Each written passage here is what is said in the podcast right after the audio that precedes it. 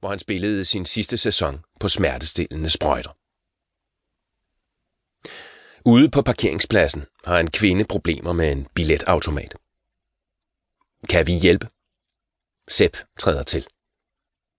Hun kigger på ham, og kigger så en gang til, og tænker tydeligvis. Er det ikke?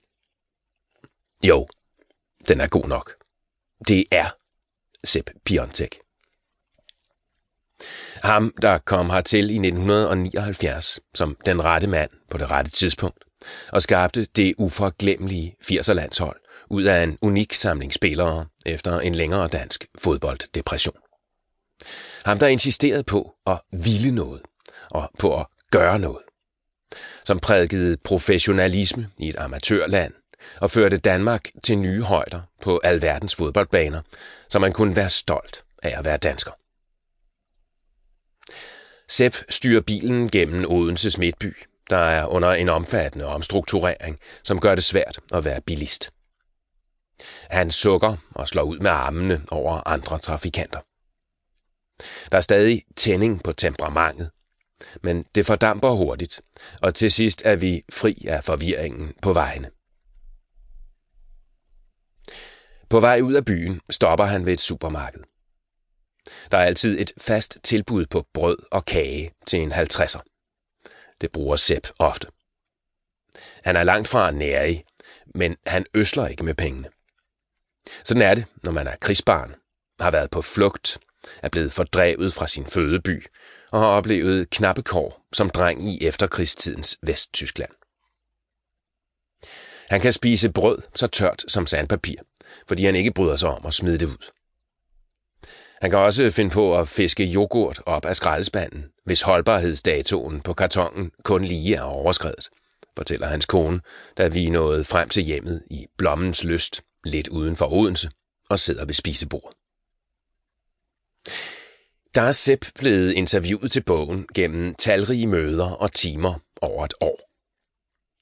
Jeg er blevet mødt med gæstfrihed, åbenhed, lune og alvor. Han har svaret på spørgsmål af professionel og privat karakter. Det er sket med engagement og en kropsekspressionisme, som har vist sig, når han har banket i bordet for at understrege pointer, eller har flyttet på kaffekopper og tallerkener for at illustrere en situation fra en fodboldkamp. Sepp taler stadig i sit helt særlige dansk, der er så levende og forståeligt, når man sidder over for ham, men på skrift kan virke meningsforstyrrende. Derfor er hans citater omskrevet til et grammatisk korrekt dansk, undtagen i nogle få tilfælde, hvor det er et stilmæssigt valg. Betydningen af hans udtalelser er der ikke ændret ved. Udover sin erindring har Sepp stillet private dokumenter, fotoalbummer og hele sin omfattende samling af avisudklip til rådighed. Bogen bygger desuden på en lang række bøger og skriftlige kilder, der nævnes undervejs i teksten eller findes i litteraturlisten, og på interview med blandt andre den nærmeste familie og tidligere landsholdsspillere som Preben Elkær, Morten Olsen, Frank Arnesen og Michael Laudrup, der alle bidrager til et nuanceret billede af træneren og mennesket Sepp. Fodbold handler om de små marginaler, sagde Sepp engang. Det gør livet også. Nå.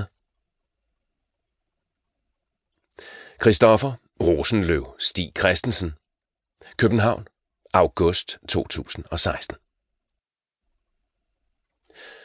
Prolog Sepp bliver rystet i Rom 1980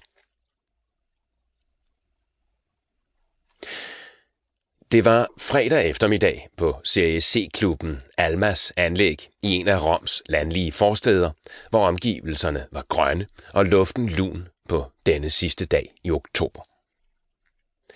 Sepp var iført shorts, der strammede om de massive lår, og en rød træningsoverdel lynede halvvejs op om den bastante overkrop. Landstræneren kommanderede med vanlig autoritet sine danske spillere gennem det sidste træningspas inden næste dags VM-kvalifikationskamp mod Italien.